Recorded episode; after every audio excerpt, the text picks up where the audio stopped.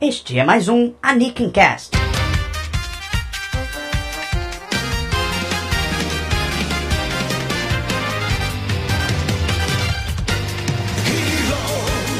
Seja bem-vindo a mais um Anakin Cast. Eu sou o Didi Kart e estou aqui com meu querido amigo Starro. E aí, pessoal, beleza? Fico contente de estar de volta aqui. Acho que é a primeira vez que eu faço quatro podcasts em quatro semanas.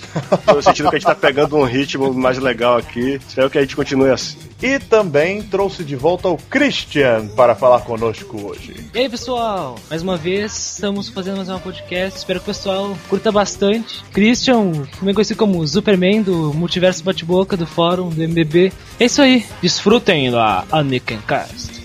E no programa de hoje nós vamos ter uma coisa um pouco diferente. Como vocês já devem ter percebido, nós não temos um assunto principal nesse podcast. Não, nós vamos fazer um mix, uma passagem pelo mundo dos animes e mangás, é, falando sobre diversos assuntos que nós passamos por durante a nossa semana. Para isso, nós trouxemos alguns tópicos e vamos comentá-los aqui com vocês. Vamos agora para os nossos e-mails e depois a gente volta com o assunto principal, quer dizer, com os temas principais desse Anakin Cast número 4.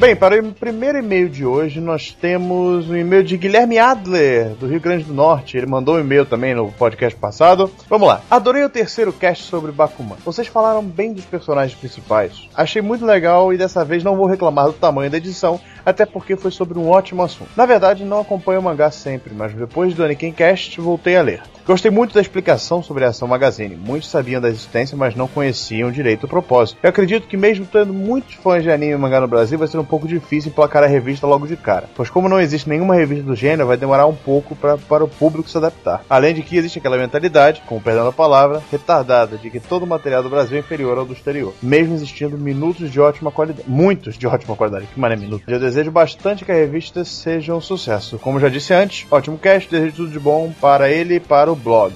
Bom, é, primeiro eu só peço da próxima vez que coloque mais pontos finais na, no seu texto. Pontue, pontue o e-mail. Foi difícil ler. Só tinha Vírgula, vírgula. ponto final. É importante. Eu não sabia como ler, mas tudo bem. Bom, é, eu agradeço bastante novamente os elogios. Eu agradeço também que ninguém, olha só, veja bem, ninguém reclamou do tamanho do podcast. Eu fiquei muito feliz com isso. foram, foram quase quatro horas de gravação, o Starro lembra, né, Starro? Pois é, eu também fiquei surpreso na hora com o lance da Ação Magazine, porque eu não tava, eu tava por fora, de repente quando eu entro na conversa já tava o pessoal com preview e tudo. E foi um negócio que, que acabou casando muito bem com a ideia do podcast. Acho que isso deixou ainda melhor que a gente tinha planejado. É mesmo, foi meio que. Assim, a gente soube também em cima da hora do lançamento da, da Ação Magazine, então a gente adaptou o podcast o mais rápido que a gente conseguiu para poder comportar é, a explicação dos dois. Mas é isso aí, a gente também deseja tudo de bom para revista Ação Magazine. É, já tem alguns previews rolando pela, aí pela internet com algumas páginas coloridas de Maden. Madenka. Ah, Madenka muito, promete muito e eu quero ver o folclore brasileiro ali retratado de uma maneira muito interessante. A arte que eu vi foi sensacional. No caso, eu não, não pude participar do outro Anakin Cast, mas Madenka e o outro de carro tunado, eu acho que era o nome, né? Eu, eu tô apostando bastante nisso aí, já que teve uma influência bem legal de Initial D, pelo que eu vi na, na- nos desenhos. Sem aquele lado caricato que tinha com os personagens de Initial D, que eu chegava e dizia assim, nossa, que que... é?" Mas espero que tenha uma boa aceitação, porque fãs de animes e mangás têm que aceitar o que vem do nosso próprio país pra crescer, e não tem muito o que falar. É só esperar vir o lançamento pra poder falar. Próximo e-mail. Yo, aqui é o Kion do blog Anime Portfólio. Primeiro eu queria parabenizar pelo terceiro, pelos três Anikin Casts. Foram todos muito bem interessantes, apesar de que gostei mais do primeiro, não pela duração, pois achei a duração do segundo muito boa, mas pelo tema mesmo, pois além de ter sido muito bom o cast, as dicas de sites foram bem bacanas e eu estava precisando. Só achei que podiam ter falado mais de alguns sites no Brasil que oferecem material como DVDs e figures. Destaca o gachapon.com.br e o Katamari Toys. Também gostaria que falasse mais sobre os filmes em DVDs que saíram por aqui, pois apesar da qualidade ser muitas vezes inferior à americana, tem sim coisas interessantes, mesmo porque a dublagem nacional, pelo menos no começo dos anos 2000 e na década de 90 do século passado, era muito boa nesses filmes. Dois que destacam são os filmes de Cowboy Bebop, o filme de Cowboy Bebop que até hoje é uma das melhores dublagens que vi, não só no Brasil, mas em animações ao redor do mundo, e os Team Boy, que também tem uma dublagem bem bacana, sem falar em filmes mais antigos que saíram por aqui. Comecei também meio empretado, ou melhor. Finalmente tomei iniciativa em pôr para frente o projeto de um cast que vem desde meu blog Enciclopédia Brasileira de Anime e Mangá um projeto que pretendo retomar um dia. Postei um cast sobre séries de anime que saíram na, na, TV brasileira e que gostaria que eu visse, apesar de achar que vou meter o pau, pois tem vários problemas referentes à parte de edição. Por fim, gostaria de me auto-indicar caso no futuro eu faça um cast sobre Genshiken. E gostaria de sugerir para um cast futuro falar sobre OAD. Bom, é, vamos lá, é meio grande, meio grande é. do que on. Começar pelos filmes. É, o, último filme que veio não foi Eva, o 1.1. Foi, a gente até chegou foi. a falar no, no, podcast, não foi? Pois é, isso aí o pessoal falou bem da qualidade, apesar de que teve aquelas críticas lá de eles terem reduzido para a compressão, quer dizer, aumentado a compressão para o, o filme caber no Blu-ray menor. Mas sobre o Blu-ray de, Pet, de Steam Boy, eu não tive a chance oh, de. O Pet Label, a gente tava falando antes, é... Pet você tá confundindo as coisas aí. É... Não, mas ele falou. Na, na verdade, é nem Blu-ray, ele tá falando dos DVDs de Cowboy Bebop, o filme, e Steam Boy. Eu não pude ver a dublagem de Steam Boy, mas a de Cowboy Bebop eu realmente achei muito bem feita. E até ah. lamento que não tenham dublado aqui a série de TV, que passou legendada na Locomotion. Eu achei que aquele elenco. É, pois é, eu achei que aquele elenco lá com o Guilherme Briggs é, e Miriam Fischer, Mauro Ramos, apesar de as vozes não serem exatamente iguais às japonesas, eles pegaram bem a personalidade de cada personagem. Uhum. Ficou um negócio muito acima do que eu esperava. Guilherme Briggs, que o Didi adora, no caso. Não, olha é. só, vamos lá, não tenho nada contra o Guilherme Pois é. Entendeu? Eu não, tinha nada. falar, eu podia aguentar. Eu agradeço também a sua dica sobre sites nacionais de figures e e de que mais mesmo? De figures, DVDs e tal que ele falou. DVDs. É porque a gente realmente se focou mais nos sites é, estrangeiros e achei legal você ter dado essa dica pra gente. E sobre o seu podcast, eu prometo que vou dar uma ouvida aí pra ver como é que ficou. E saiba que a gente não tem o menor direito de criticar é. o podcast dos outros. Ninguém vai botar defeito na sua edição, não. Fique tranquilo. É, podcast é uma loucura. É, pois é. E, e, valeu por ter se oferecido pro Diguinho Chiquinho que tá nos nossos planos aí. Sobre o seu podcast, Kion, é, eu não pude dar uma olhada ainda, apesar de ter recebido esse e-mail já. Foi ontem, eu acho, anteontem, não lembro agora. É, eu não pude escutar ainda, por falta de tempo, mas com certeza até o próximo podcast escutarei e comentarei. Ok? O próximo e-mail, na verdade, não é um e-mail, é um comentário que foi feito lá no blog e eu achei interessante trazer aqui pro podcast. É do Ryan. Gostei do podcast, mas não ficou legal contando uma história que eu já vi. Vocês ficaram meio de doce para contar spoiler, mas depois do tempo tacaram foda-se, então eu não entendi mais nada. Mas comentários e opiniões e menos história. Go, go, go! É! É complicado isso, né, cara? Porque a gente. A gente sim, a gente ficou preocupado em, em não soltar muito spoiler, mas eu não lembro da, da hora que a gente tacou o, o foda-se na coisa toda, não, e deslanchou nos spoilers. Até porque na parte que a gente falava um pouco sobre o anime, a gente. Aí sim a gente meteu o pau no spoiler e eu tive que cortar, infelizmente, na edição final. Mas, de resto, eu não lembro muito de spoiler, não. Se teve, me perdoem. Agora, a gente tentou pensar mais também no pessoal que estava acompanhando pelo anime. A gente presumiu que o pessoal que já tinha visto até aquele episódio, o último foi o 19, quer dizer, o da semana passada, não se importaria de ver a gente falar desses, é, daqueles acontecimentos lá. Agora, o problema foi quando a gente começou a falar de Hiramaru e um pessoal que provavelmente não vai aparecer ainda nesse essa temporada do anime. Ah, pode ser isso que ele considerou spoiler, não entendi. A Oki nem apareceu ainda no anime. Pois é. É, mas já apareceu na abertura, pelo menos. Lá no, no primeiro encerramento já apareceu. Encerramento, é verdade, desculpa. Mas uma coisa, é, a gente também pensou nas pessoas que poderiam começar a ler ou ver Bakuman através do podcast, né?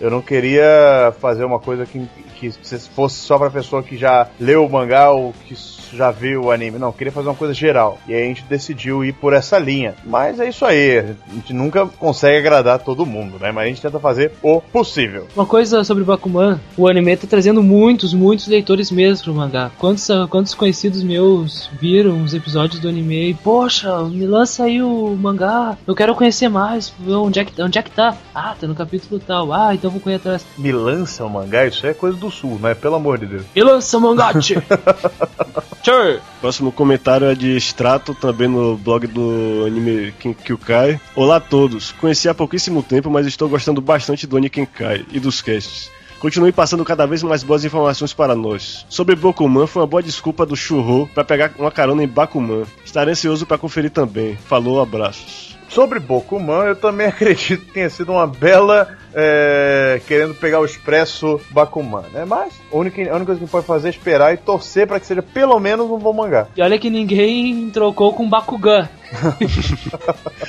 Agora, eu acho que é até válida a ideia de, de, você tentar fazer um mangá um pouco mais realista e pessimista com a mesma premissa de Bakuman, porque a questão é que Bakuman, no fundo, é um mangá para crianças. Quer dizer, é um mangá pro público da Shonen Jump. Ninguém quer ler um negócio pessimista e realista né, lá. Se for uma coisa que não seja é, só com o propósito de denegrir Bakuman, acho que vai ser legal. Se for só pra a ideia de fazer algo honesto e calcado na experiência do autor, não vejo problema não.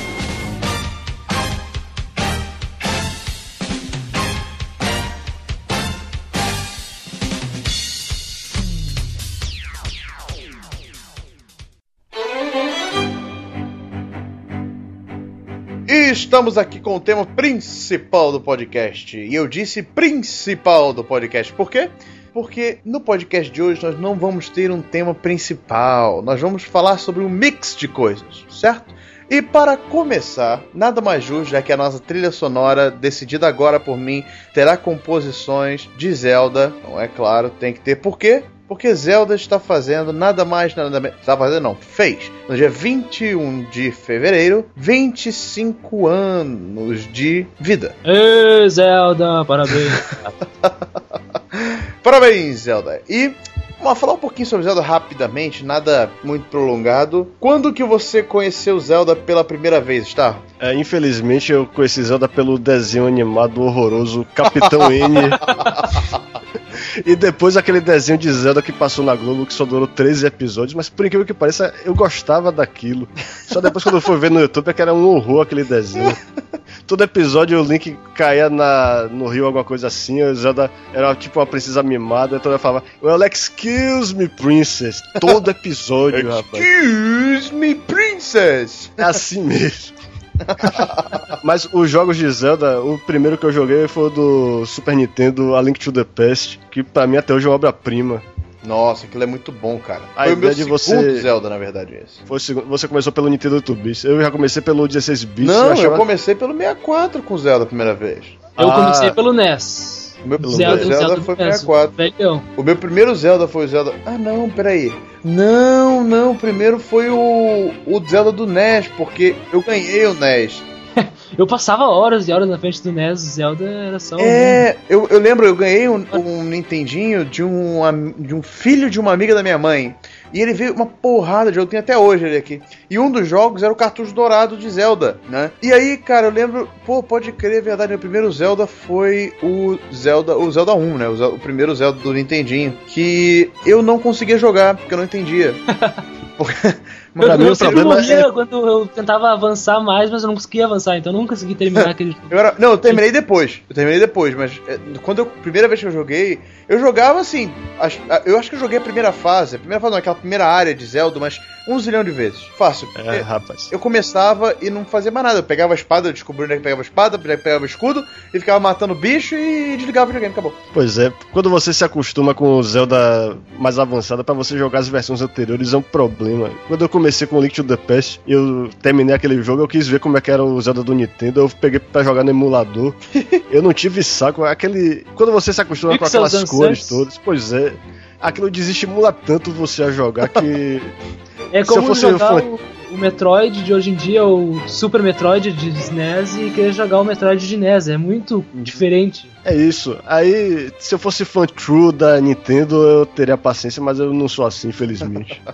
não, mas eu, eu consegui zerar depois de. Eu, eu fui true e consegui zerar depois porque foi assim, eu comecei com esse Zelda, mas não cheguei a jogar quase nada. Uh, aí o primeiro que eu joguei legal mesmo foi o Zelda de 64, que eu joguei legal mesmo. E aí nesse meio tempo eu procurei, fui atrás do A Link to the Past, joguei, zerei também. E aí, como eu não tinha mais nenhum Zelda para jogar e eu tinha em casa o Zelda do Nintendinho, eu peguei e zerei também no Brinks, mas é bem difícil. Aí depois eu joguei o Majora's Mask e aí foi na, na ordem cronológica do mundo real. Além do, do jogo do NES, eu só joguei as versões do Game Boy. Isso, eu também. Aham. É. é comparável a Link to the Past do Game Boy Color. O nome não escapa no Link's nome. Awakening, não é? É esse. Esse é muito bom, cara. Tem uma das melhores histórias das, de todos os Zeldas. Show de bola, show. Muito boa a história de Link's Awakening. Se vocês nunca jogaram por preconceito e estão aí ouvindo, joguem, porque é muito bom a historinha, muito bom mesmo. E pra terminar esse assunto, dar uma amarrada final nele, apesar afinal o podcast não é sobre Zelda. Se vocês quiserem escutar um podcast sobre Zelda, o J-Wave está fazendo um podcast sobre Zelda. Teve a primeira parte, a gente deve lançar a segunda parte essa semana, provavelmente, certo? Que vai sair também o nosso podcast aqui. Então, o link vai estar lá na assinatura, na assinatura não, no post do podcast, para você poder visitar lá o J-Wave. E junto desse link, nós vamos postar uma imagem que saiu no Bleeding Cool, que é uma imagem de 25 anos de Zelda em uma só imagem. Muito legal a, a pintura, não é uma pintura isso aqui, é uma pintura. E acho que vocês vão gostar. Um easter egg aí pra vocês. Easter egg não, um extrazinho pra vocês. Beleza, agora vamos pros assuntos de mangá.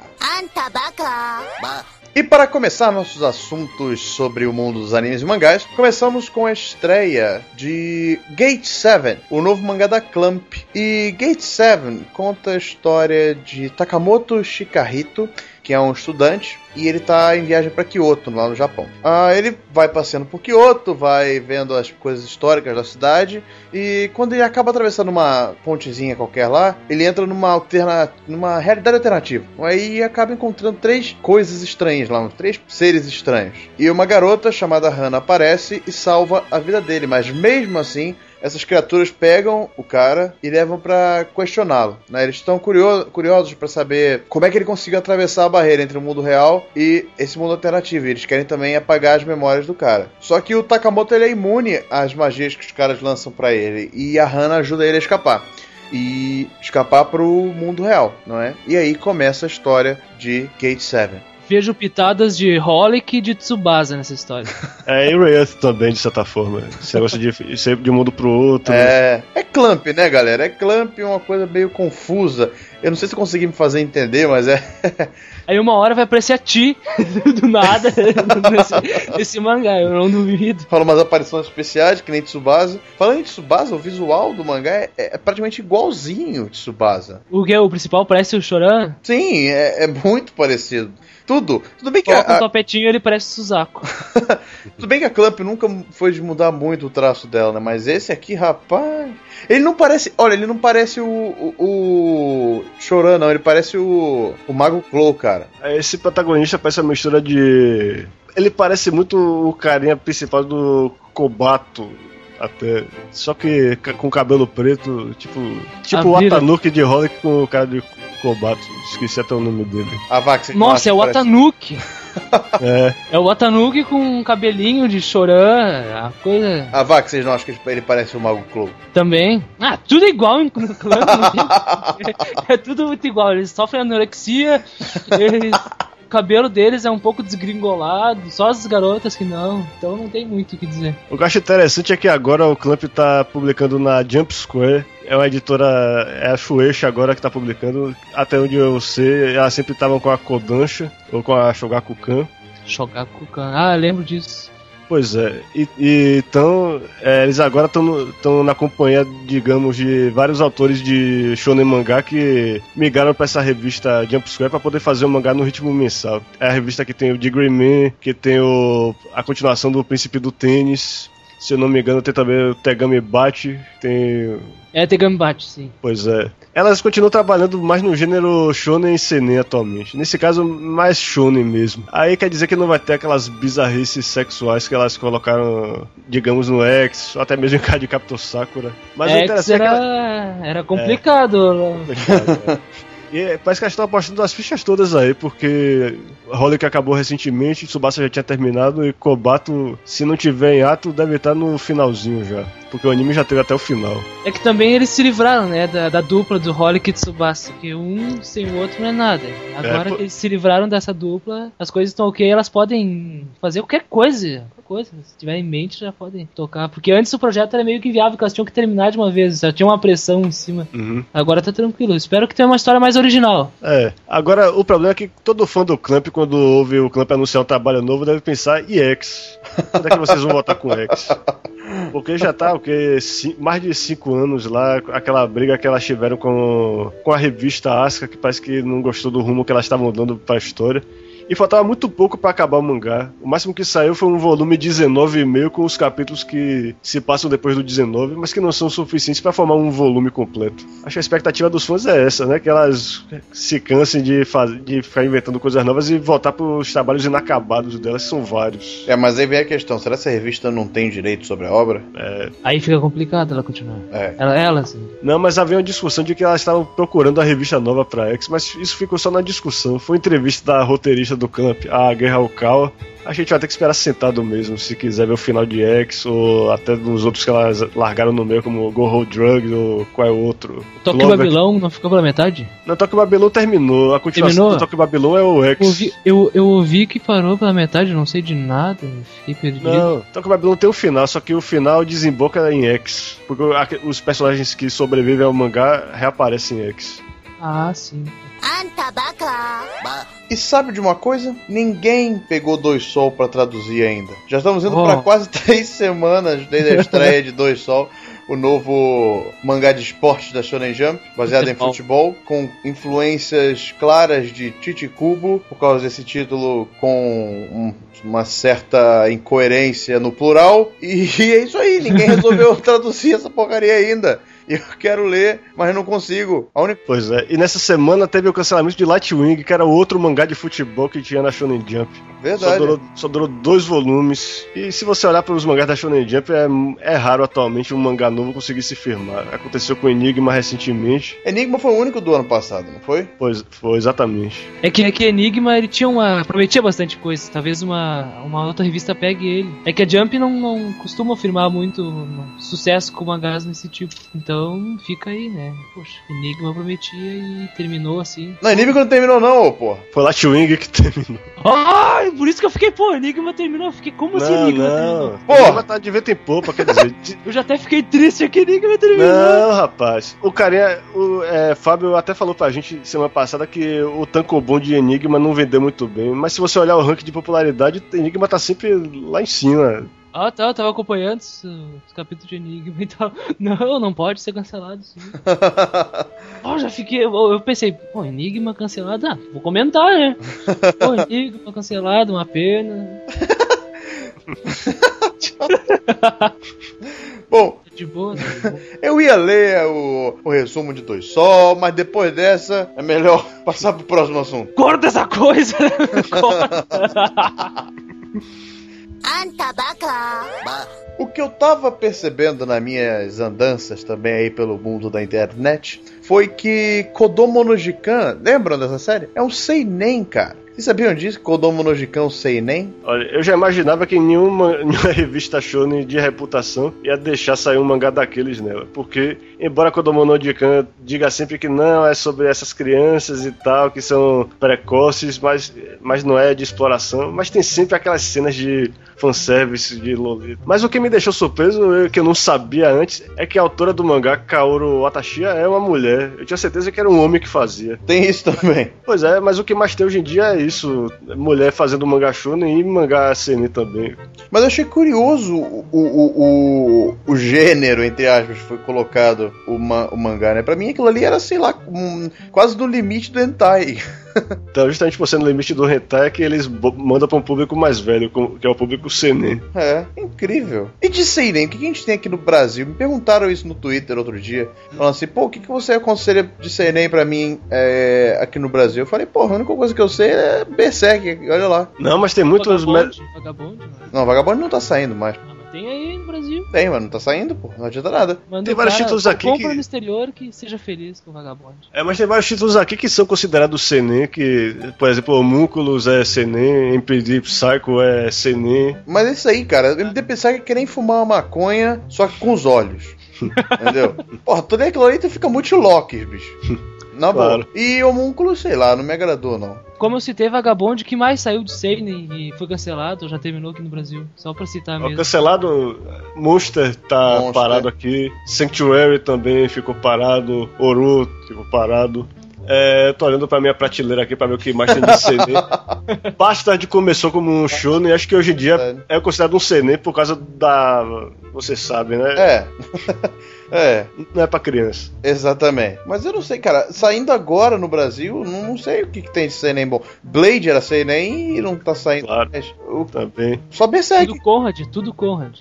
É, não, mas da Panini tem muito Senin também. Black Lagoon é Senin, tá parado. É, mas tá parado porque alcançou o Japão, não Gantz, foi? Gantz Sim, exatamente. É, Gantz, pois é. Eu considero o Gantz Senin por causa da. da- porque é extremamente violento e o. Tem aquele fanservice que beira o hentai. Mas só que, como o Gantz sai na. Qual é o nome da revista? Na Young Magazine, alguns consideram os mangás de Lashone, mas pra mim a Young Magazine é uma revista É Senin. uma revista Seinen, eu também acho. Mas, é. mas assim, Gantz tem uma pegada shonen forte também, né, cara? Muita influência. É. Por aquilo que pareça, até Holic é considerado um, por alguns um seinen porque ele sai daquela revista que tem o Initial D. Saía na revista Initial D. Esqueci qual é o nome dessa revista. Besatsu Shonen Magazine, que é justamente a revista que tá publicando atualmente o, aquele Kyojin no...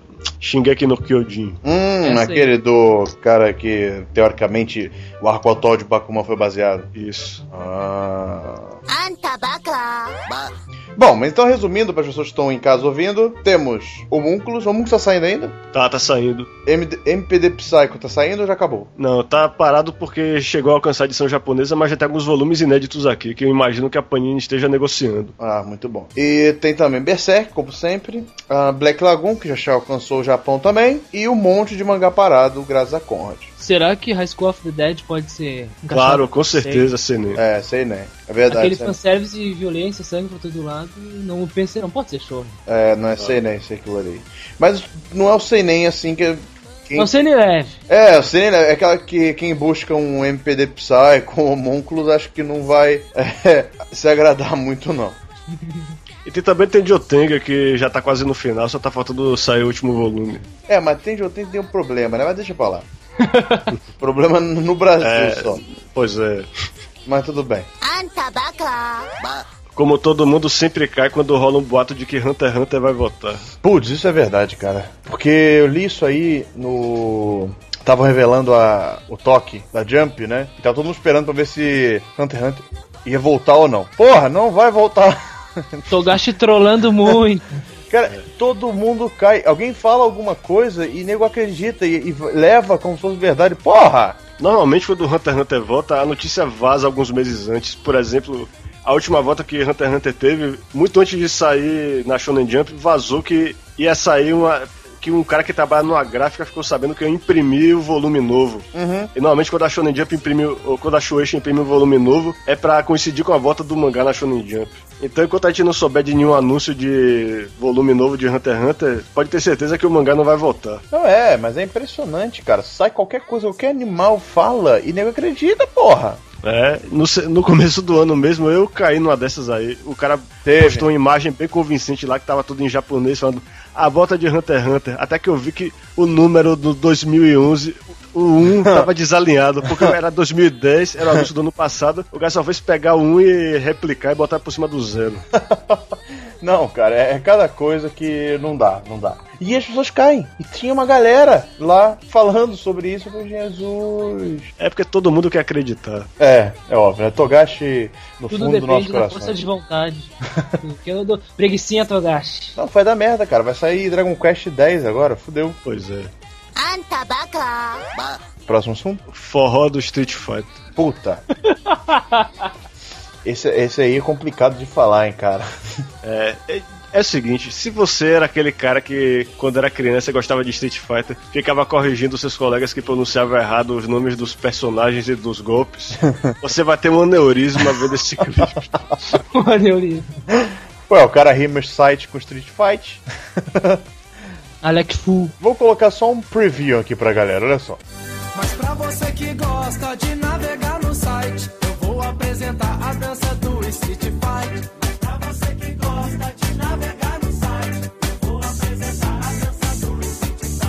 O resto vocês confiram no post. Eu vou deixar lá. Poxa, corre risco do pessoal parar de ouvir a podcast por causa desse preview, cara. Desculpem, amigos, eu tinha que colocar pelo menos um pouquinho pra vocês entenderem que, que merda era essa. Mas vai estar lá, quem quiser ouvir, ouça por conta e risco o pagode do Street Fight. Vai estar lá no, no post e boa sorte. Em off aqui a gente tava comentando o pessoal que se aproveita desses nomes famosos, jogos, franquias e tal, pra fazer um pouco de dinheiro ou aparecer um pouco estavam comentando sobre os pokémons do forró. Não queiram saber o que é isso, por favor. Se quiserem, jogue no Google. A risada, é ele... Tá e hoje eu achei um HD antigo de de um, dos primeiros computadores que eu tive. E dentro dele tinha.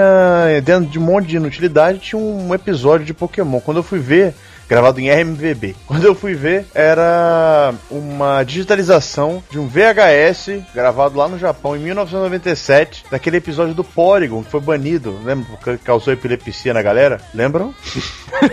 Quem não se lembra? Quem não se lembra? É, e justamente por causa desse episódio é que todos os primeiros episódios de Pokémon que passavam aqui tinham uns cortes esquisitos de qualquer cena com pisca-pisca.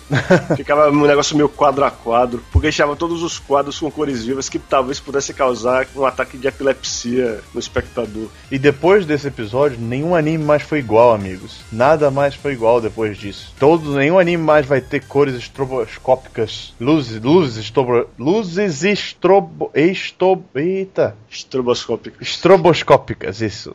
Luzes estroboscópicas durante a sua exibição. Esse episódio, pra quem não sabe, foi exibido no dia 16 de dezembro de 1997.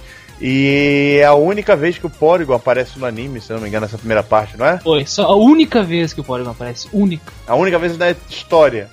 Só um- uma, uma nota, Porygon, pra quem não se lembra, é o único Pokémon criado. Não, não único não, porque tem o Mewtwo, mas ele foi criado pelos seres humanos, no caso. Então houve umas explosões de mísseis que deu as luzes que causou epilepsia. No caso, o Porygon, ele é todo. É um Digimon, pra, ser mais sincero. Basicamente, e, e a história é que o Ash e a galera vão pro mundo dentro de um computador, eles têm que lutar contra o Porygon lá dentro. E aí tem explosões de mísseis e um monte de coisa e causa epilepsia. Desde então, nunca mais o Porygon apareceu em um episódio, nem as evoluções dele, coitadinho. É um Pokémon. Nível de curiosidade, a Porygon tem mais duas evoluções, o Porygon 2 e o Porygon Z. É, amigos, e nenhum Nunca deles já apareceram. Só em encerramentos e abertura, no episódio não. Mas esse não foi o único episódio a ser banido de Pokémon, não é mesmo? Quais Pois foram é. os outros? Te- teve os banidos dos Estados Unidos, aqui, aquele do. Aparece o James com uns peitos e tal, vestido de garota. Esse nunca veio pro Brasil. Né, a- a- Quando é- normalmente é, é banido lá nos Estados Unidos, né, normalmente não vem pra cá também, né? Porque a gente pega da 4Kids, né? For Kids já foi. Já, Já meteu o pé na vala, tá? Ah, agora é é agora? Funimation mesmo. Já é Funimation já direto? É, tanto que mudou o, o elenco de dubladores. Eu lembro que na época, quando mudou, teve uma revolta dos fãs de Pokémon. Só pra você ver como eu tô atualizado no que é quesito Pokémon, né? Só jogo mesmo pra mim, porque os anime tá foda. Isso até puxa um assunto. Quando você largou o Pokémon? Quando você largou Pokémon, tá? Bom, eu infelizmente não aguentei mais Pokémon já no início da Liga Jotô, porque foi ali que eu vi que a, a trama de Pokémon, o fiapo de trama que tem, nunca vai para algum lugar, porque o propósito daquela série é só introduzir os Pokémons novos para incentivar o pessoal a comprar o jogo, ou os bonequinhos, ou os cards, ou o que for. Aquele negócio de Ash virar um mestre Pokémon, algo assim, nunca vai acontecer. Porque No caso- Pokémon Não destrua a imaginação das crianças, tá? Pois é, mas é que Pokémon já é uma Pokémon é uma instituição da TV japonesa atualmente. Eu não duvido nada que vai ter a mesma duração que já tem Doraemon e Sazai-san, esses animes eternos. O Crayon Shinchan também que sobreviveu ao próprio autor. É. No caso da, da Liga Joto, foi o problema foi a grande número de episódios inúteis que teve essa saga. Impressionante. Porque se, se notar, até a Liga Joto teve muito episódio inútil que não precisava estar ali. Porque de acordo com os jogos, eh, o Ash, no caso o Satoshi, ele segue a linha que o personagem faz no jogo. E no anime ele tem muito desvio que não existe ali, considerado como filler. E a saga Joto teve o que mais fillers de toda a história de Pokémon, por isso que perderam muitos telespectadores nessa época. Eu, no caso, assisti até a Batalha da Fronteira, que é a nona temporada aqui no Brasil. Meu Deus. Eu aguentei, eu aguentei bastante tempo. Ah, a Liga Joto teve umas batalhas bem legais, no caso. Não, Eu- até, eu coment- até eu comentei pra você assistir a Batalha da Fronteira, que tem umas batalhas muito memoráveis. O líder da pirâmide de batalha tem três lendários e o Ash enfrenta com o Squirtle, o o Charizard e o Asauro. Nossa. Va- Vale assistir uma luta dessas. Pikachu é congelado. Spoiler, mas ele apanha sempre. Então... Ah, normal. Eu. Na primeira temporada, eu, onde é que eu terminei? Eu parei naquela Advanced Generation. Ah, é a sexta temporada. Sexta, né? Depois, que veio pro Brasil depois de, da Liga Joto, no caso. Começou a terceira temporada, terceira geração, no caso. Exatamente. E eu parei ali. Eu comecei a ver o. Eu comecei a ver o começo, é ótimo, mas eu comecei a ver essa sexta temporada e não consegui mais. Aí já tava largando, já não tava mais na mesma vibe. Eu tive força de vontade pra continuar porque eu tava jogando na época o, Rubi e o Emerald. Ah, eu não joguei esse, então. Então eu, pá, eu, então, vamos ver o anime então, tô jogando. Pegar os mesmos bichinhos que ele pega, só pra combinar. Depois eu me arrependi porque tem uns que são uma bosta, eu tô falando mesmo. Mas você, eu não lembro, eu não sei o que vocês achavam, mas cara, na época da primeira temporada, daquela primeira série, né? Até a Liga Índigo, eh, tinha muito episódio bom, cara. Muito, muito. Muito episódio Porque bem a- escrito. aquele episódio do, do Gengar gigante, não sei se vocês lembram, Lembro. era muito bom, que apareceu o Alakazam gigante, aquele episódio foi muito legal. Cara, tem um episódio do do Charizard quando ele vai treinar com a qual é o nome da menina? Era no. naquele Vale Charicifique, que era. Aham. Eu não lembro o nome dela. Também esqueci, infelizmente. Era Li, Eli- Lisa, Lisa, Lisa do Vale Charicífico, exatamente.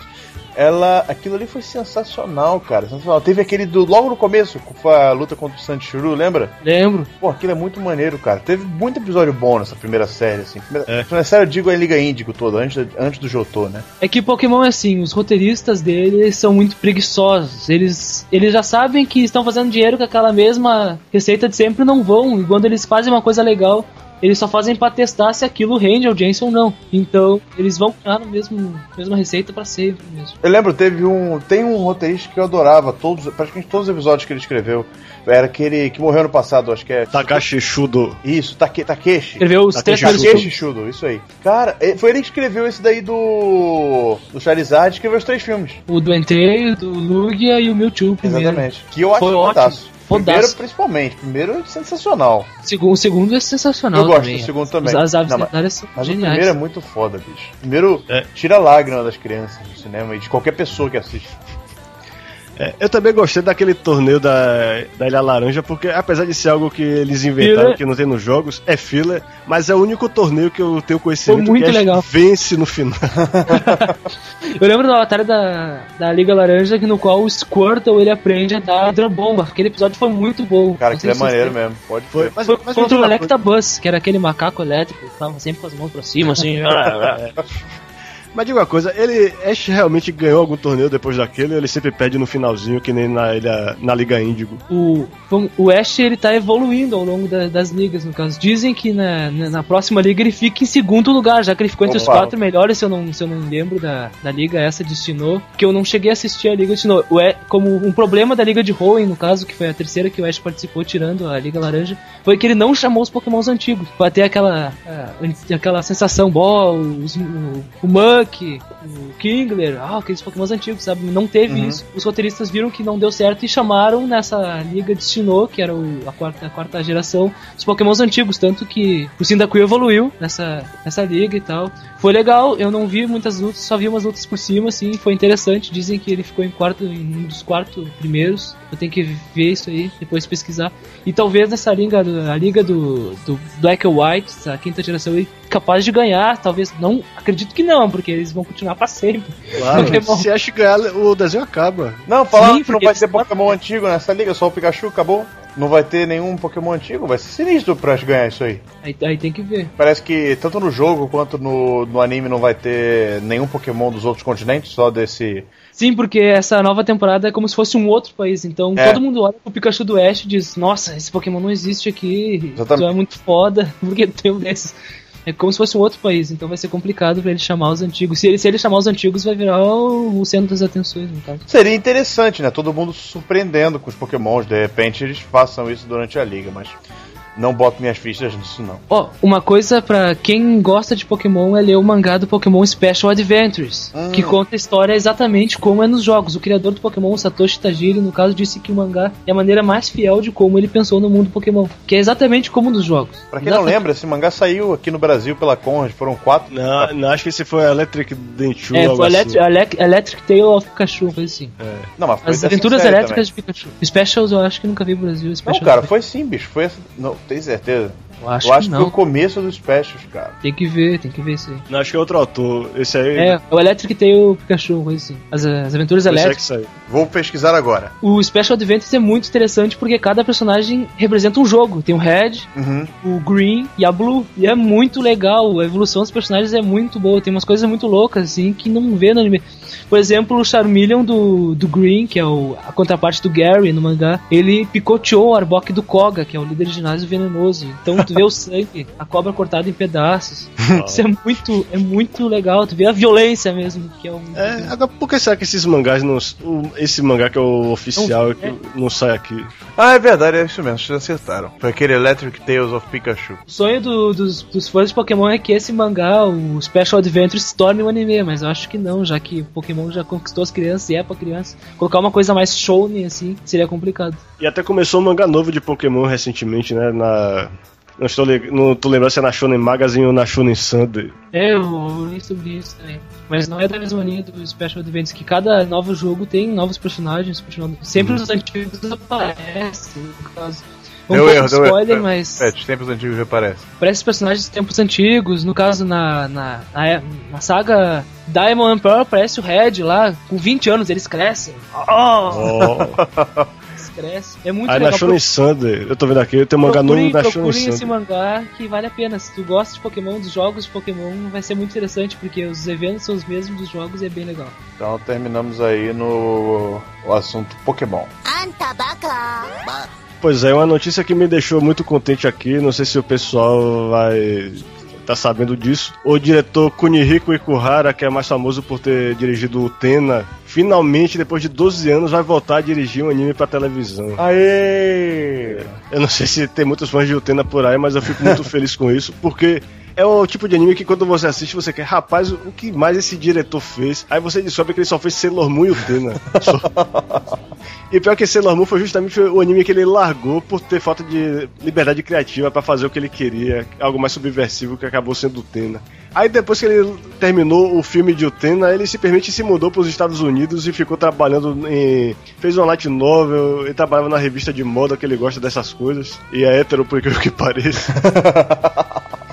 E agora, e ele também de vez em quando fazia uns storyboards assim como convidado. Ele fez pra um episódio de Gunbuster 2, a abertura de Nodame Cantabile também, acho que a Oihana também, Soulita.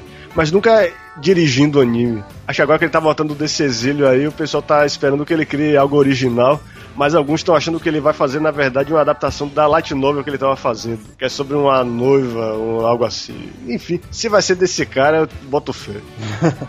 Você e todos os fãs de Utenas estão aí perdidos pelo mundo. E o filme de Cavaleiros, hein, pessoal? Que é filme de CG. O que vocês estão achando disso tudo? Pode ser fail ou pode ser uma coisa muito, muito, muito boa. Depende. De... Tem que só vendo o resultado mesmo. Mas eu tenho altas esperanças que seja algo muito legal, como aquele filme do Final Fantasy, que o CG foi legal. O Final Fantasy. Não, peraí, vamos botar. vamos falar direito pra Era- galera. O Advent Children, né? Não o outro Final Fantasy que saiu primeiro antes dele. Sim, sim, não confundam, não confundam, não confundam. Olha, Deus sabe que Cavaleiros do Zodíaco mudou minha vida, mas eu não sei se. Eu não sei se esse filme me deixa muito empolgado, porque o que eu realmente queria ver era a animação do Next Dimension, porque é o mais próximo que a gente tem de uma versão oficial do. do é, é uma continuação do mangá e é para, e vem sendo, por enquanto, uma ponte entre o final da saga de Hades e a saga do céu, o, o capítulo do Olimpo que a gente espera há mais de 10 anos, ou se não Zeus. mais. Isso. Pois é, e pelo que eu tô achando que a ideia da Toei é tentar popularizar Cavaleiros em países que é, eles acham que Cavaleiros não tem como penetrar porque a animação já tá antiquada, algo assim. Aí, fazendo o CG, eles conseguem se desvencilhar daquela, da ideia de que todo anime de Cavaleiros tem que ter aquele design de Shingo Araki, que a gente adora, mas que infelizmente não é mais algo moderno. talvez até pros americanos eles esperam fazer isso, porque também eles tinham o projeto de fazer um filme 3D do Capitão Harlock e eu não lembro nem qual era o outro, mas eles estão com essa ideia de fazer animações 3D, porque é o Teve que um dá dinheiro Astro também. Boy e tal, há pouco tempo. É, pois é, que foi um fracasso É. também, mas não foi, feito pe- é, não foi feito pelos japoneses, foi uma empresa Sim, sim. chamada Image, que eles tinham até o projeto de fazer o filme de Gatchaman também. Gatchaman, pra quem não sabe, é o GeForce, ou a Batalha dos Planetas. Aham. Aquele anime que é considerado a gênese dos Super Sentai, de certa forma. Mas é, eles- esse estúdio faliu depois do fracasso do, do Astro Boy, parece que o Gatchaman tá engavetado. Mas esse filme de Cavaleiros, é, está sendo produzido pela Toei, eles devem ter altas expectativas para isso. E tô até dizendo, pelas informações que eu li, que ele vai ser 3D mesmo, para você ver com óculos 3D no cinema. Isso já é um atrativo a mais para mim, mas eu, como fã de Cavaleiros, me interesso mais em saber qual vai ser a história disso aí. Se vai ser um remake, se vai ser um, É o que eu tava uma pensando também. continuação. É, ninguém sabe de onde vai vir o enredo, plot, ninguém sabe. O que pode ser? Vai ser. É, acho Pois que vai é. ser mais um remake de um filme ou um filme somente novo, sem relação com a história original, talvez. É possível, tem sempre essa chance. E o que dá alguma confiança pra gente é que só que Kurumada tá envolvido nisso aí. Ele vai supervisionar o trabalho. Agora, quer dizer, nem sempre isso é uma vantagem, porque vocês viram o que aconteceu no, na, na fase Inferno e na fase Elísio de Hades. É, melhor não lembrar, não. É, mas é porque eu não, eu não culparia totalmente o mestre Kurumada por aquilo. Achei um problema mais ali de orçamento mesmo. Foi uma série produzida com orçamento, a sobra do dinheiro que a Toei tinha. E esse filme, não. Se é, se é filme pro cinema, com certeza eles vão produzir com o máximo possível de esmero e eu espero que valha a pena. Os, os caras que, que meteram a mão no prólogo do céu vão estar longe desse, né? Claro. Torçamos Ah. pra. Mas uma, mas uma coisa curiosa é que, como todo mundo sabe, Cavaleiros no Brasil não é só mais um anime, é o anime, basicamente. E a Play Art já se movimentou e há chance de ter um lançamento simultâneo aqui no Brasil com os cinemas japoneses. Esperanças, esperanças. Assim como a gente teve uma esperança, infelizmente, falha com um possível lançamento simultâneo de Yamato, lembram disso? Que anunciaram que poderia ter. Yamato poderia ser lançado, ou para entendimento geral da nação, Patrulha Estelar, poderia ser lançado aqui no Brasil, é, no próprio cinema e pela Play Art, apesar de que a Play Art nunca confirmou esse boato, é, mas dessa vez parece que a coisa é mais pé no chão e há grandes chances de se ter um lançamento simultâneo. E eu adoraria. Eu também, claro. Poder estar no dia da estreia do cinema com meu óculos 3D vendo o que quer que seja lá, feito pelo mestre. Meteoro de foda. Pegas o 3D. Bom, Cólera do Dragão 3D seria muito, muito legal. Agora tem que ver a, a dublagem, né? Se for rem- remake, como é que vai ficar? Vão chamar a galera de volta? É sempre um problema isso, né, cara? É, no Japão deve ser um elenco. Eu tenho quase certeza que no Japão vão chamar um elenco novo. Mas aqui no Brasil ninguém vai aceitar um elenco novo. Não, e, e vai elenco ser um. clássico faz questão de dublar os personagens, já que fazem parte né, do, Também da vida acho. deles. É, no caso. foi o que deixou eles famosos aqui, inclusive, aquelas matérias que saíram lá com entrevistando o dublador na Herói. Eles devem muito a Cavaleiros do Zodíaco, a, a, a projeção que eles ganharam e o contato que eles têm com fãs hoje em dia. Eu acho que eles voltariam sim. Na verdade, eu acho que Cavaleiro seria aquele filme que você teria uma grande lotação nas salas dubladas, se fosse dublados da maneira certa, e uma pouca frequência nas salas de legenda. É bem provável que seja dublado da maneira certa. Se for Cavaleiros, provavelmente vai pra do Brasil, que é do Hermes Baroli, que é o dublador do Seiya. É. E as dublagens de lá são competentes, não tem muito problema. É, o problema é alguns dubladores que se recusaram a dublar lá, né? Todo mundo soube lá que na fase Inferno, Marcelo Campos não quis fazer Mu, Luiz Antônio Lobo e não fez Aiolia. Só que o estranho é que eles voltaram recentemente para dublar esse especial que a Play está lançando agora, que é a Lenda dos Cavaleiros Renegados. Bom, se a Player conseguiu trazer eles para esse lançamento, não há grande chance dela conseguir trazer para dublarem o filme também. É, de repente eles podem ter resolvido qualquer problema que eles tivessem lá. Não sei se era briga pessoal ou se era. Porque eu sei especificamente que no caso do dublador de Aiolia, Luiz Antônio Lobui, ele estava processando a Playart porque ele queria ganhar royalties pelo, pelo trabalho dele lá no, na saga de Hades. Ele tentou fazer o que o Tata Guarnieri, o dublador de Jack Bauer, fez, que processou lá a Fox por ter usado a voz dele nos DVDs de 24 horas sem pagar para ele os royalties. E a resposta é que, depois que ele ganhou na justiça os royalties, ele foi tirado do elenco e trocado por um dublador carioca é. que fez a série até o final. Torçamos para que isso não aconteça com Cavaleiros. Essa semana saiu finalmente o trailer de X-Men, o anime.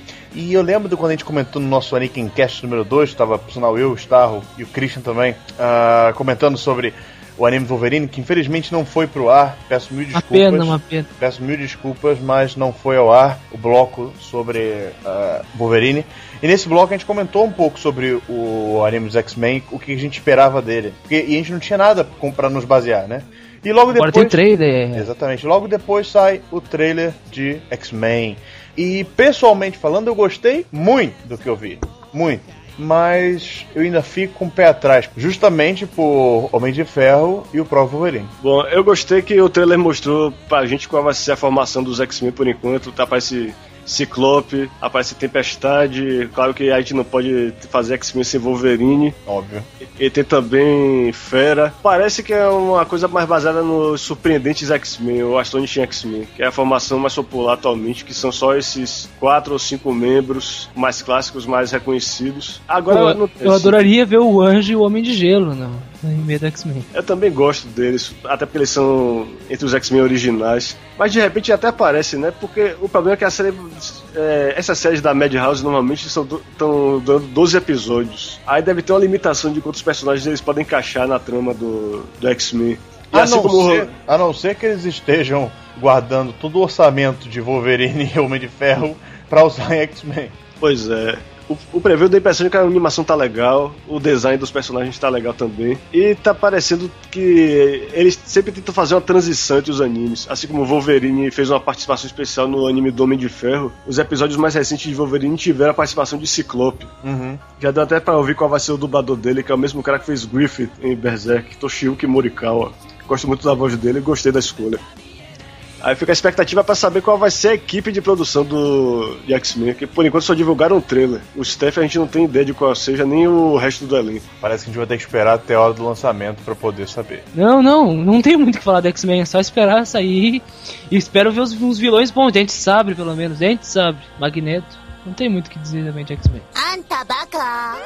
E agora vamos para algumas rapidinhas. Para começar, a diretora Naoko Yamada revelou que o recém-anunciado filme de Keion está programado para estrear no dia 3 de dezembro desse ano, deixando muitos fãs felizes. E há também a chance desse anime ser baseado, seria nesse filme, é, ser baseado no, novo no novo mangá que vai sair de Keion, que eles vão voltar a publicar Keion, muito provavelmente por causa do filme, e há chance da história ser parecida com o que vier no mangá. Apesar de que o mangá é uma- são tirinhas, né? Então pode ser que seja só pra divulgar o filme, então é, fazer o público voltar com as personagens, seja lá, sei lá o que for. O problema pra nós, fãs ocidentais aqui, é que o DVD só vai sair por volta lá da metade de 2012.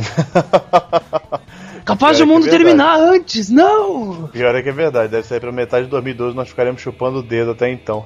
A não ser que a KyoAni, a Kyoto Animation, resolva fazer alguma coisa mais legal a respeito disso, porque, como a gente comentou também no outro podcast lá sobre os animes, a KyoAni tá começando a lançar é, DVDs com legenda em inglês, né? Nada impede dela querer lançar eles um pouco mais rápido para poder atrair justamente o público que quer comprar o DVD e não, e não pôde estar no Japão para ver a estreia do filme. O Shoushitsu tinha legenda em inglês? Não, não tinha não. Só, só a série de TV teve legenda em inglês.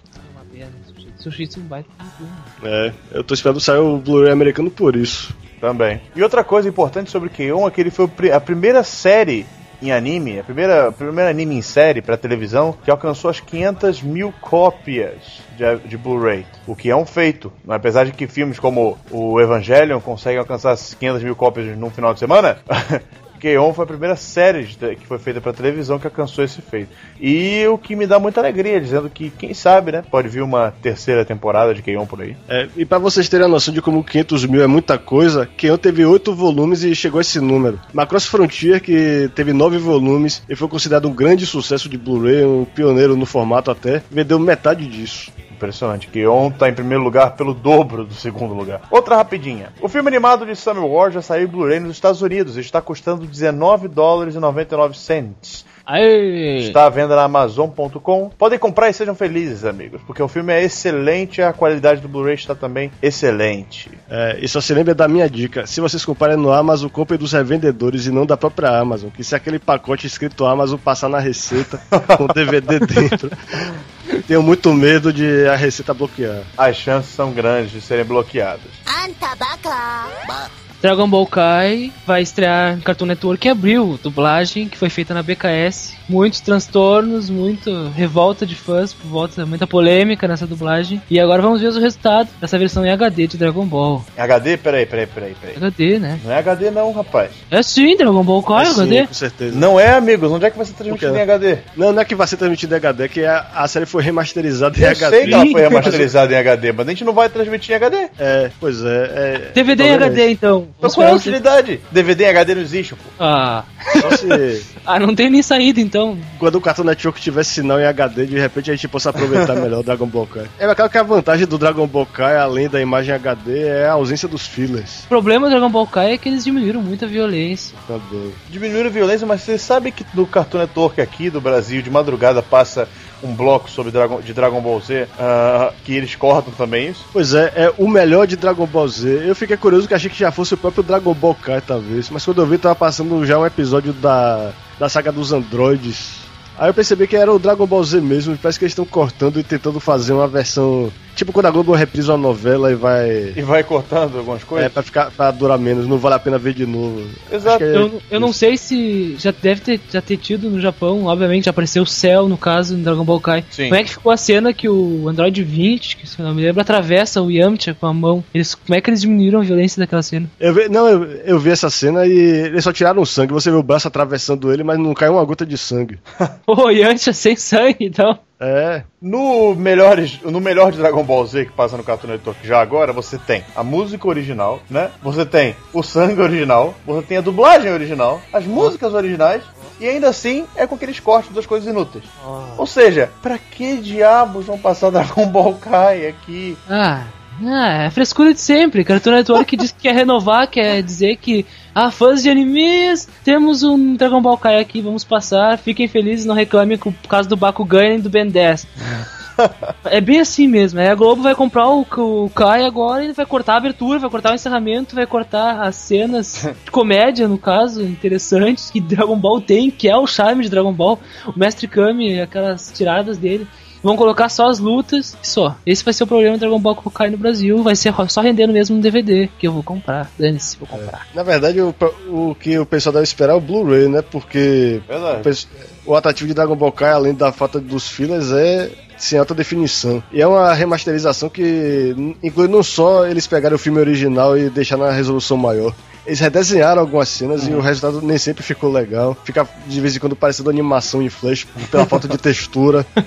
Mas pelo menos tá em alta resolução, dá pra você botar no Blu-ray player, na sua TV de alta definição pra assistir. Agora a questão é, vai sair ou não em Blu-ray aqui no Brasil? Esse é o problema. Pois é, e sobre a polêmica da dublagem, o problema é que além de a BKS ser conhecida pelas dublagens, é, digamos, subótimas de Samurai X e Sailor Moon a partir da fase R, apesar de que eles fizeram também o Kadigato Sakura, que eu achei uma dublagem legal, o problema é que vários dubladores se recusam a trabalhar lá e não vão retomar seus papéis no Dragon Ball Kai, não vão repetir, não vai ter Alfredo Rolo fazendo Vegeta, não vai Grande ter o, é, não vai ter também o, o dublador de Piccolo, Luiz Antônio Lobui, que é o dublador de Aiolia. Não vai ter o dublador de Freeza também. Já até anunciaram que vai ser. Chamaram o dublador lá do Rio pra substituir ele. Mas pelo menos o Wendel Bezerra confirma é, que no começo disse que não ia dublar, ele voltou atrás e em respeito às ações ele vai fazer Goku novamente. Imagina Dragon Ball, o sei o Wendel Bezerra.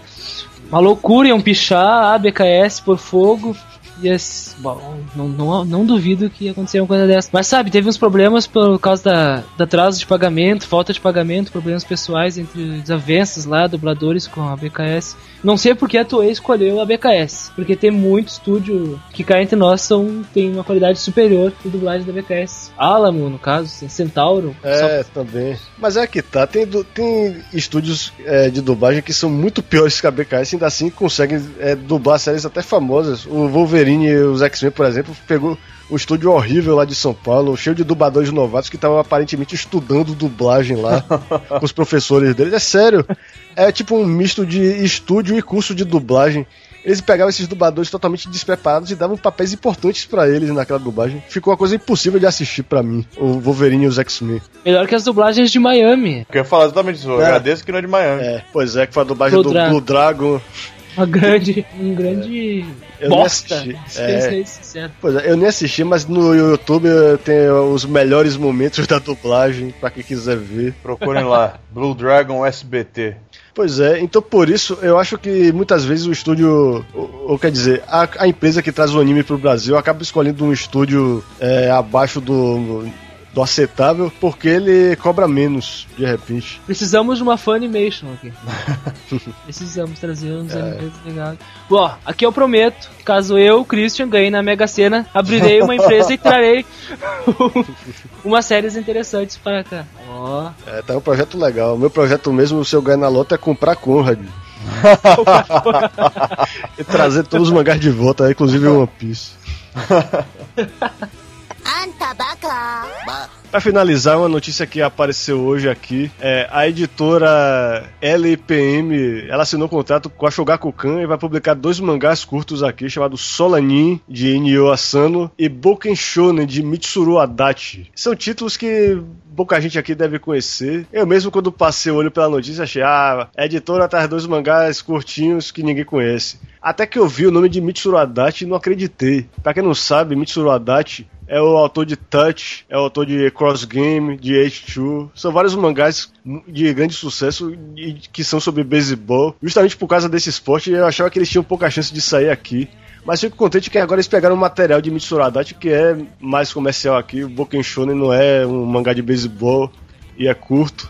E vai ser o primeiro trabalho dele que isso aqui. Ele, pra mim, é um autor diferenciado. É, até pra, pra quem conhece, por exemplo, é, Rumiko Takahashi, ou os outros autores da Shonen Sunday, ele é um dos medalhões daquela revista. Ele, ele faz mangás que tem um grande apelo pro público porque são histórias com, qual, com que você se identifica, tem realismo, mas ainda assim você se envolve nas histórias, você sente como se você fizesse parte do elenco, por exemplo. Tem momentos de silêncio que ele faz que são, são como um silêncio que diz tudo, por exemplo, cenas que os personagens só estão fazendo coisas banais, ainda assim você fica fascinado vendo o que está acontecendo. Agora, eu não posso falar sobre o Boken Shonen porque eu não li, mas eu digo que vou comprar. É a primeira vez em muito tempo que vou comprar um mangá aqui no Brasil que não seja da JBC, da Conrad ou da Panini. Não, eu também tô esperando muito esses mangás, apesar de eu não ter lido nenhum dos dois, o que é uma coisa boa, que eu vou poder ler tranquilo. Tô muito curioso, muito curioso pra saber como é que vai ser o trabalho da LPM, né? Que é aquela editora de pocketbook, vai fazer aqui no Brasil. Mas sabe uma coisa que eu achei curioso? Que ela negociou com a Shogakukan direto, cara, não com a Viz. Pois é, e também no alguns casos aqui teve mangás que foram negociados com a Tokyo Pop também. Acho legal que eles já tenham esse contato com a editora japonesa, porque já garante, por exemplo, que eles não vão pegar uma edição americana para traduzir do inglês. da Tokyo Pop foi a New Pop que. Foi, foi, mas a, gente- a gente tem que fazer até um, é, uma admissão de culpa aqui, porque a gente falou disso, mas não mencionou que o próprio Fábio Sakuda, que, que participou do podcast passado com a gente, ele é um tradutor da New Pop e ele traduz do japonês, ou seja, eles já estão melhorando esse aspecto dos mangás deles. É verdade, verdade, é bem lembrado. Ele postou isso nos comentários do nosso podcast. Mas é isso aí. É uma coisa que a gente tem que ficar de olho, esperar e torcer pra que dê certo. Afinal, quanto mais mangá aqui no Brasil, melhor.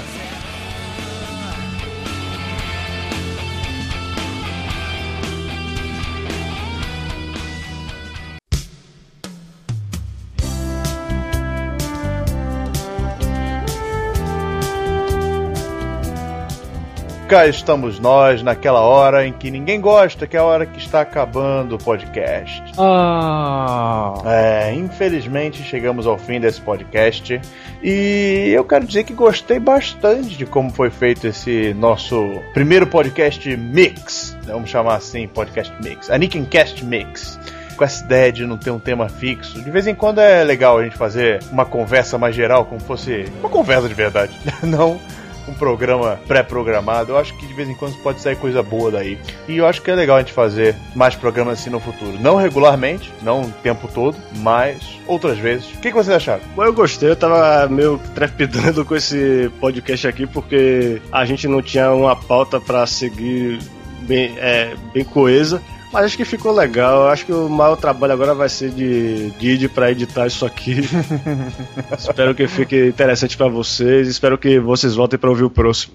Foi um prazer sempre fazer a Cast com vocês. Ué, é, é, essa edição foi muito, foi muito legal. Não ficamos presos só a um assunto, demos uma olhada sobre vários, falamos sobre coisas muito diferentes no mesmo Cast. Pokémon para Dragon Ball Kai, e o Clamp. Pra mangás underground, entre aspas, novos, underground. por aí vai. É sempre, é sempre legal. Muito obrigado por, por convite. É isso aí, sempre é coisa. A galera tá aí, lança. Bom, espero que vocês também tenham gostado desse novo formato e, por favor, deem seu feedback, digam se gostaram desse tipo de podcast. Lembrando que nós não vamos fazer ele o tempo todo, mesmo que todo mundo fale que adorou.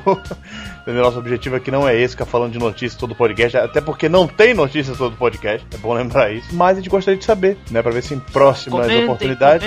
Comentem, comentem. É, porque em próximas oportunidades a gente com certeza leva em consideração o que vocês acham.